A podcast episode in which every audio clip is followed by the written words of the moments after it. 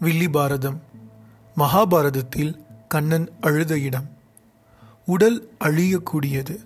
ஆத்மா அழியாது என்று அர்ஜுனனுக்கு கு- கீதா உபதேசம் செய்த கண்ணன் அழுத இடம் ஒன்று உண்டு. அது எந்த இடம் தெரியுமா? கர்ணன் அடிபட்டு இறக்கும் தருவாயில் இருக்கிறான். அவன் செய்த தர்மம் அவனை காத்து நின்றது.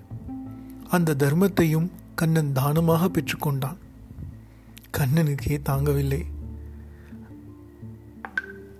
உனக்கு ஒரு வரம் தர விரும்புகிறேன். என்ன வரம் வேண்டுமோ கேள் என்றான். அப்போதும் கர்ணன் மறுபிறவி என்று ஒன்று வேண்டாம். அப்படி ஒருவேளை பிறக்க நேர்ந்தால் யாருக்கும் இல்லை என்று சொல்லாமல் கொடுக்கும் உள்ளத்தை தா என்று வேண்டினான். கண்ணன் அழுதே விட்டான். இப்படி ஒரு நல்லவனா என்று அவனால் தாங்க முடியவில்லை. கீழே விழுந்து கிடந்த கர்ணனை அப்படியே எடுத்து மார்போடு அணைத்து கொண்டான்.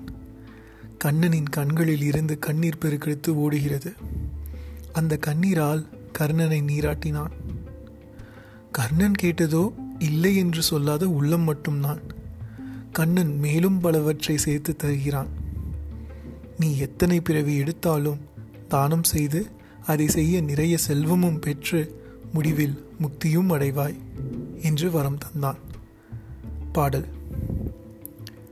மைத்துனன் உரைத்த வாய்மை கேட்டு ஐயன் மனமலர்ந்து உகந்து உகந்து அவனை கைத்தல மலரால் மார்புறத் தழுவி கண்மலர் கருணை நீராட்டி எத்தனை பிறவி எடுக்கினும் அவற்றுள் ஈகையும் செல்வமும் எய்தி முக்தியும் பெருதி முடிவில் என்று உரைத்தான் மூவரும் ஒருவனாம் மூர்த்தி.